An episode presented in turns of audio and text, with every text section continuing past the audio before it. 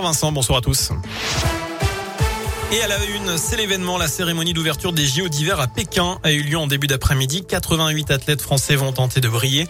Chez nous, on suivra évidemment avec attention les prestations des Clermontois Guillaume Cizeron et Gabriela Papadakis en danse sur glace. Les premières chances de médaille, c'est donc dès demain avec le relais mixte en biathlon. Ça va durer jusqu'au 20 février avec un objectif de 15 médailles pour l'équipe de France.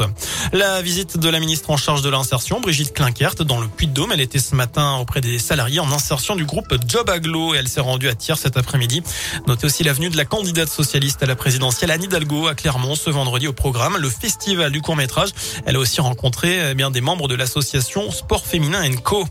454 classes fermées dans l'académie de Clermont cette semaine à cause du Covid, chiffre donné par le rectorat ce matin. Dans le détail, une école a été fermée, 9700 cas recensés chez les élèves et 375 cas chez les enseignants. En France, près de 17 000 classes sont fermées et 410 000 élèves sont positifs. Ce matin, Jean-Michel Blanquer a confirmé que le protocole sanitaire devrait être allégé dans les écoles à la rentrée de ces vacances d'hiver. Les congés qui commencent ce soir pour les élèves de la zone B. Beaucoup de monde attendu en direction des pistes de ski. Bison futé voie rouge dans le sens des départs orange pour les retours. Et puis vert ce soir et dimanche dans les deux sens.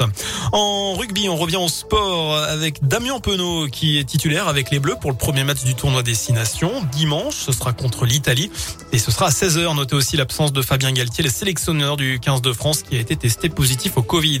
Enfin, une mésaventure, mésaventure pour Jeff Bezos, le patron d'Amazon. Il a fait construire un yacht à 430 millions d'euros aux Pays-Bas. Le problème, c'est que le 3 mois, le 3 mâts, pardon, est un peu trop. Il ne passe pas sous le pont qui traverse le seul accès à la mer. À bilan, il faut démonter le pont historique de 1878. La mairie promet de le reconstruire à l'identique et que l'opération sera remboursée par la société navale. Voilà pour l'essentiel de l'actu sur Radio Scoop. Prochain point avec l'info dans une demi-heure. Je vous souhaite un très bon week-end. Merci beaucoup.